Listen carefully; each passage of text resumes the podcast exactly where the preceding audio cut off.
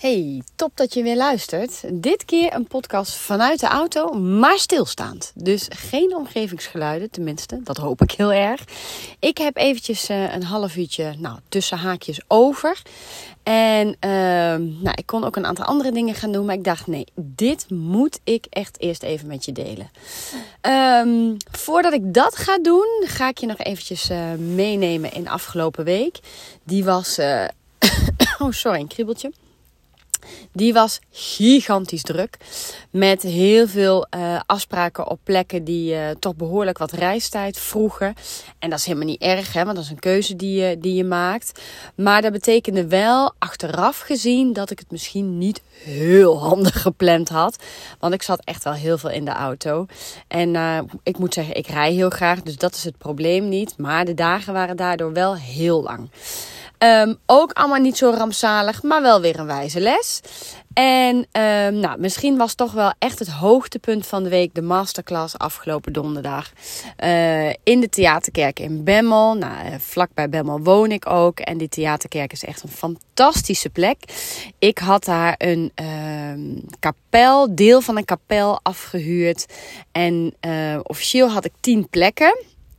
Maar uiteindelijk uh, waren er toch wat meer mensen die heel erg graag wilden deelnemen. Uh, waardoor ik een beetje heb opgeschroefd naar uh, 14 plekken.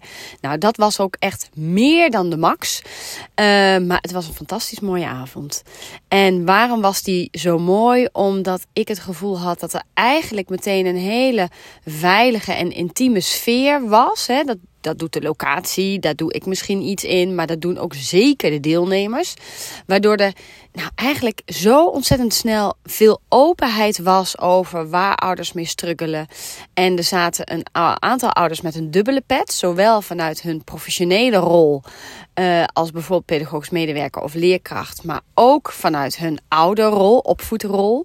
Dus dat was heel leuk om te horen van ja, op mijn werk lukt het me allemaal wel, maar thuis is dat toch een ander verhaal. Maar ook andersom, dus dat vond ik echt ook heel mooi om, uh, om te horen.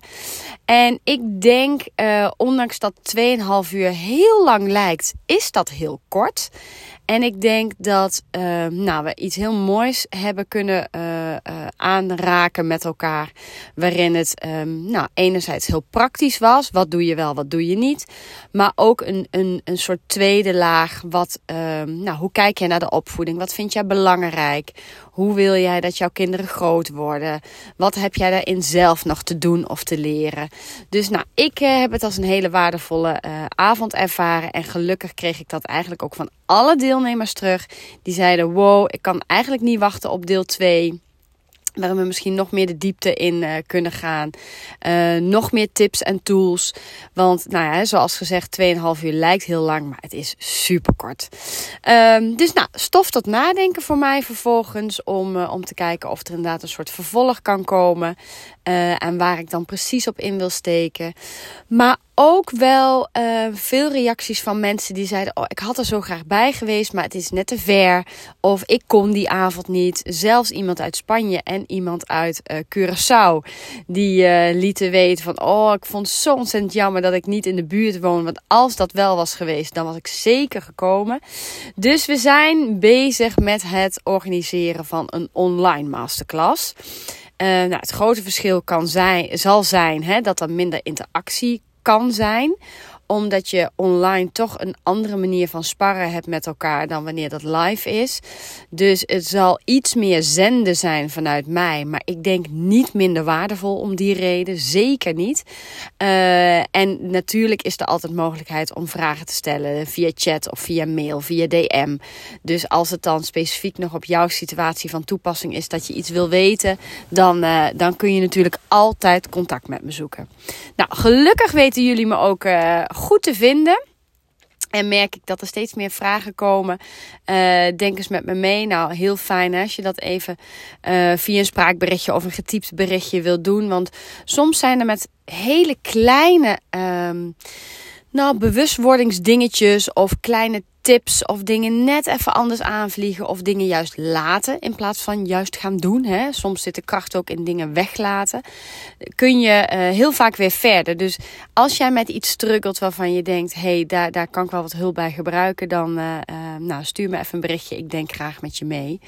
Um, en het was heel mooi dat ik afgelopen week had ik een, een, een nou ja, DM-conversatie via Instagram over een, nou, een redelijk groot food issue.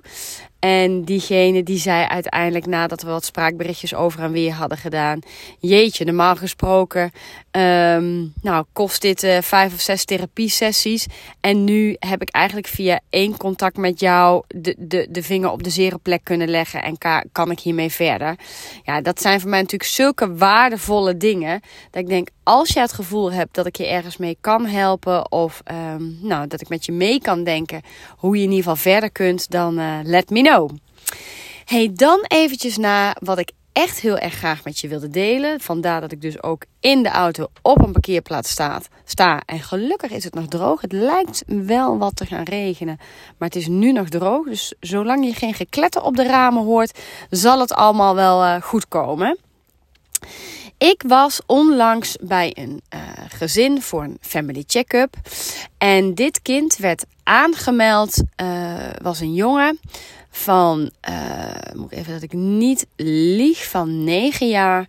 En de aanmeldreden was veel boos bijen, moeilijk, grenzeloos gedrag thuis. Um, ook wel uh, gevoelig en, en hier en daar wat angstig. En met name ouders zagen uh, veel ongewenst en lastig gedrag. Maar op school zagen ze het ook wel wat. Maar zij had het gevoel dat ze er eigenlijk best wel mee uit de voeten konden. En dat het, dat het eigenlijk ook steeds meer naar de achtergrond verdween. Dat ongewenste gedrag. Dus nou, bij school lag niet zo'n duidelijke hulpvraag, ouders wel. Dus nou, bij de eerste sessie hebben we heel goed in kaart gebracht. Waar liggen jullie zorgen? Maar ook hè, waar liggen zijn talenten? Um, hoe gaan jullie in het gezin met elkaar om? Hoe kijk je daarna? Wat vind je echt een kracht van jezelf als ouder? Waar zie je voor jezelf wel ontwikkelkansen of ontwikkelpunten? Dus nou, dat was een heel uitgebreid interview. Waarna ouders vragenlijsten hadden ingevuld. Uh, nou, dat maakt samen sessie 1. En in sessie 2 ga ik dan samen met ouders en kind of kinderen, hangt er een beetje vanaf, uh, een aantal opdrachten doen die ik film en die ik daarna codeer. Dus ik ben niet daadwerkelijk in de ruimte erbij op het moment dat zij de opdracht gaan doen, maar er draait wel even een iPadje mee. Um, nou, ouders hadden na het na de opnames heel erg het gevoel: het is toch een beetje gekunsteld, het is een beetje gemaakt. Ja, het, het wordt toch allemaal een beetje um, anders, omdat we weten dat er een camera meedraait. En ik geef ouders ook altijd terug: dat is helemaal prima. Uh, het is altijd waardevol wat we zien. En natuurlijk snap ik heel goed dat je misschien net even wat andere dingen zegt of net even wat andere dingen doet. Maar in de kern haal ik er eigenlijk altijd zo gruwelijk veel uit.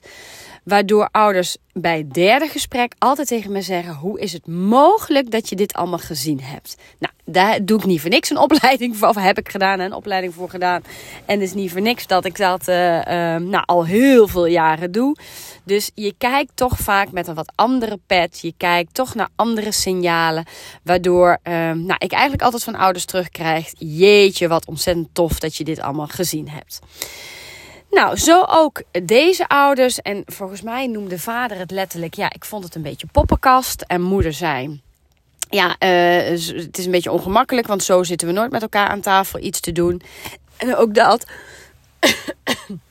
Excuus, ik verslik me. Ik ga hem overigens niet editen, hè? dat weet je van mij. Daar heb ik allemaal geen tijd voor. dat vind ik ook echt allemaal niet belangrijk. Omdat ik denk, ja, dan hoest ik even. Kun jij ook even wat drinken of een kuchje doen. En dan kunnen we weer verder. Nog één keer. Goed, volgens mij kan die weer zo. Um, nou, dus ook hè, het gevoel van nou, een beetje poppenkast en ongemakkelijkheid levert natuurlijk informatie op. Dus, want wat zorgt ervoor dat deze moeder zegt: Ik vind het ongemakkelijk om zo met z'n vieren aan tafel te zitten. En waarom vindt deze vader dit nou poppenkast? Daar ben ik dan echt nieuwsgierig naar. En niet omdat ik daar van tevoren dan alle mening over heb. Helemaal niet. Ik heb er ook geen oordeel over. Maar ik ben wel heel nieuwsgierig naar wat maakt dat je daar zo naar kijkt. Dus ik heb de sessie voorbereid. Ik heb uh, zowel de gegevens uit de uh, vragenlijst, het interview, maar ook hè, de beelden, die codeer ik dan uh, bij elkaar gebracht. En dat voeg ik dan samen op één A4'tje. Nou, dat heeft een bepaalde uh, kleurcodering ook weer, waardoor ouders eigenlijk heel mooi in één oogopslag kunnen zien: hey, hier zitten onze kwaliteiten, dit doen we goed, dit zijn onze krachten.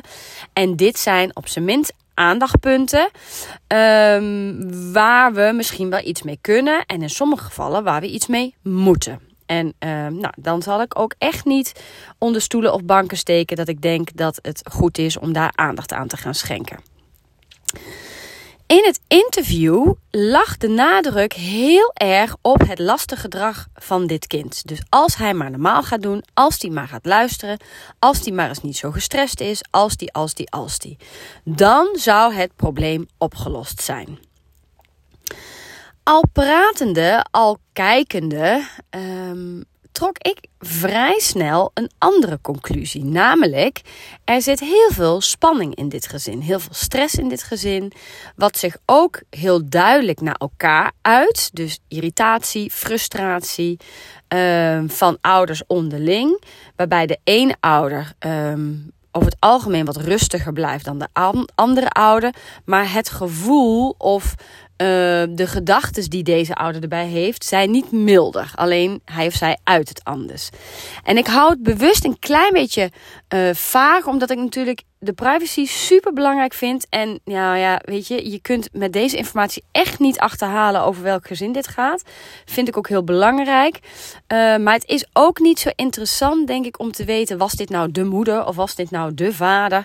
Want het gaat uiteindelijk over je rol als opvoeder in zijn algemeenheid. Um, dus ik zag veel spanning, ik zag veel stress, ik zag veel um, frustratie, irritatie. En um, ook in de lijsten werd heel duidelijk dat hier een behoorlijk nou, relatieprobleem, vraagstuk, ja, hoe wil je het noemen, onder lag. Uh, beide ouders gaven aan dat ze zich soms wel eens afvragen of dit de partner is die hun nou het meest gelukkig maakt op dit moment. Beide ouders gaven aan van ja, er is best wel veel strijd en we begrijpen elkaar niet. En als hij nou maar eens dit zou doen of als zij nou maar eens dat zou doen, dan zou het allemaal makkelijker worden. Dus uh, nou, we zijn met elkaar heel erg op zoek gegaan naar hoe doen jullie nou bepaalde dingen en hoe zie je dat wel of niet terug in de kinderen. En het allermooiste wat hier eigenlijk uitkwam, is dat zij zelf concludeerde dat um, de manier waarop zij communiceren met elkaar, dus ouders onderling, eigenlijk direct terug te zien is in hoe de kinderen onderling met elkaar communiceren, maar ook hoe de kinderen naar hun toe communiceren. En daarmee bedoel ik, om het even heel concreet te maken, zij hebben zoveel onderhuidse signalen die ze naar elkaar, nou, gewild of ongewild uitzenden, dat de kinderen dit dus ook doen. En dat zij ook richting de kinderen proberen om positief te zijn, om grenzen te stellen, maar dat dit nul effectief is omdat zij het niet voelen. Omdat ze zo in hun irritatie zitten. Omdat ze zo bezig zijn met wat de partner wel of niet goed doet.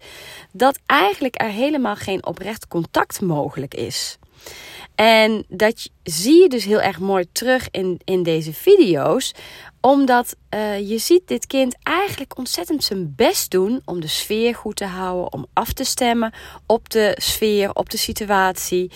Maar dat is bijna niet te doen voor een jongetje van negen. Want um, hij wil iets in de hand houden waar hij geen invloed op heeft. Namelijk het contact tussen zijn ouders. En dan zie je dus een mannetje die heel veel frustratie ook weer oploopt. Die veel spanning oploopt. Die denk ik in de kern heel gevoelig is. En dus sfeer ook heel goed oppakt. En dat maakt dus dat het bij hem allemaal extra hard binnenkomt. Zijn zusje heeft er bijvoorbeeld minder last van. Niet geen last, maar wel minder last. Die kan zich daar denk ik net iets makkelijker voor afsluiten. Die pikt signalen denk ik net iets minder goed op. Hij doet dat wel. Dat is eigenlijk natuurlijk een enorm talent en een enorme kracht. Alleen hij weet er zich geen raad mee. En omdat hij zich er geen raad mee weet, loopt de spanning op en ontstaan er dus heel veel boze buien die hij eigenlijk niet wil maar die hij ook niet kan voorkomen omdat hij alles opslaat in dat lijf en dan hoeft er maar iets te gebeuren en dan ontploft de zaak. Ik begrijp hem wel in alle eerlijkheid. Dus nou, dit hebben we besproken. Ehm, naast nog een heel aantal andere dingen. Hè, want wat zij bijvoorbeeld heel goed doen, is dat zij uh, veel tijd aan de kinderen besteden.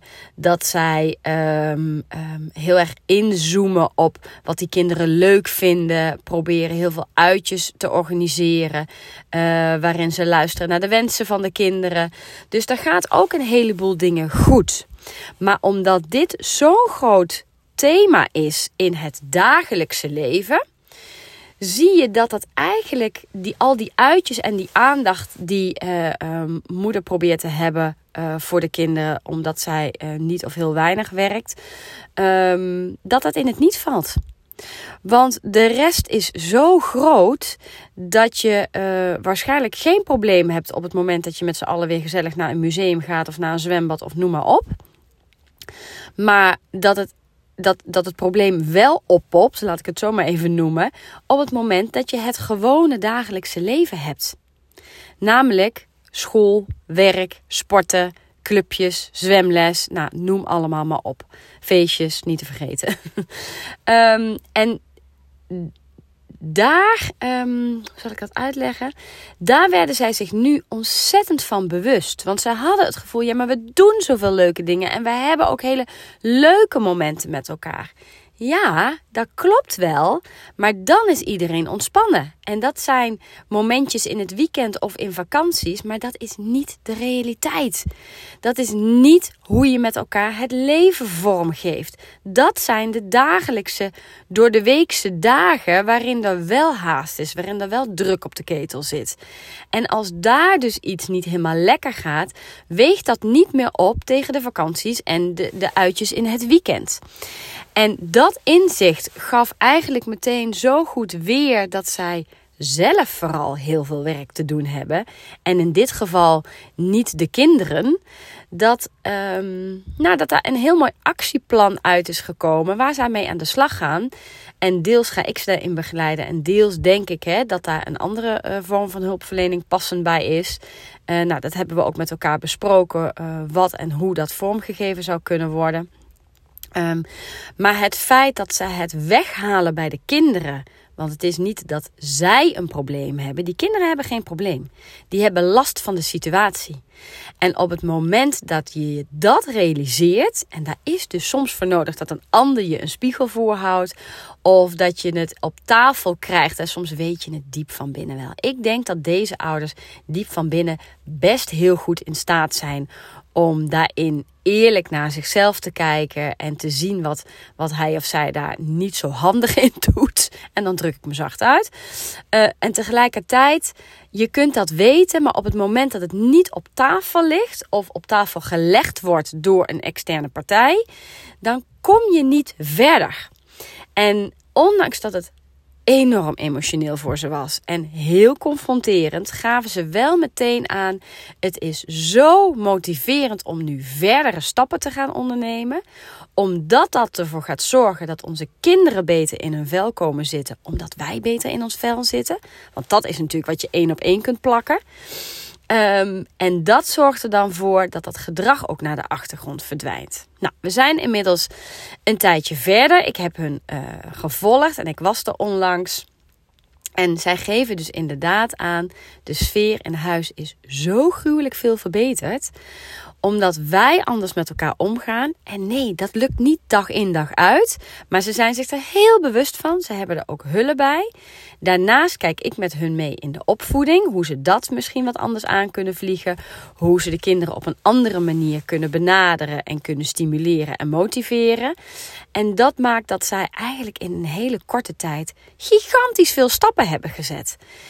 Ja, weet je, dan, dan ga ik zo intens blij naar huis. Terwijl ik weet hoe hard het werken voor ze is. Hoe moeizaam het soms ook gaat. Hoe ze soms het gevoel hebben: ik wil de handdoek in de ring gooien. Maar gelukkig bellen ze dan, of mailen ze dan, of appen ze dan. En kunnen we samen kijken: van hé, maar wat heb jij nu als mens nodig om het vol te houden? Wanneer lukte het wel? Wat was dan het verschil?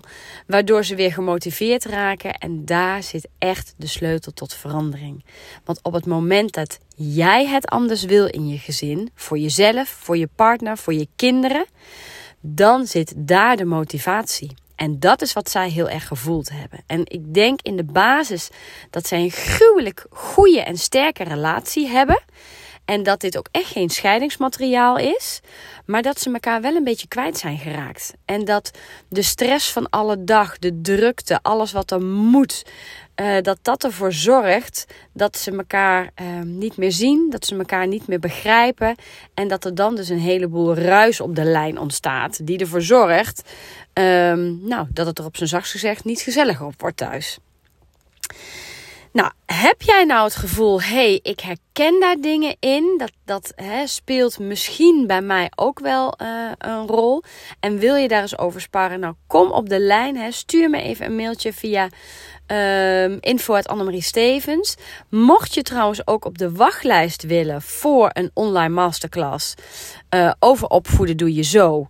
Dan uh, zet je alvast op die wachtlijst. Dat kan ook via info uit annemariestevens.nl en ga dan even naar het kopje masterclass. Want op het moment dat je op die wachtlijst staat en super tof, daar staan dus gewoon alweer mensen op. Dan uh, krijg je als eerste alle informatie over de datum, over um, um, als je er niet live, live online bedoel ik dan, hè, bij kunt zijn. Hoe je de replay terug kunt kijken. Hè. Dus ook als je dat, dat moment niet live erbij zou kunnen zijn, dan kan het toch heel waardevol zijn om je in te schrijven. Want dan ontvang jij gewoon de replay, zodat je kunt kijken waar we het over gehad hebben. En eigenlijk gewoon toch aanwezig bent, maar op het moment dat het jou uitkomt. Dus um, dat kan altijd. En um, nou, ik hoop dat het je inzicht heeft gegeven. Dat het je misschien weer iets meer op weg heeft geholpen naar waar voor jou of jouw gezin uh, werk te doen is. En uh, dan spreek ik je heel gauw uh, weer. Hey, tot gauw. Doei doei.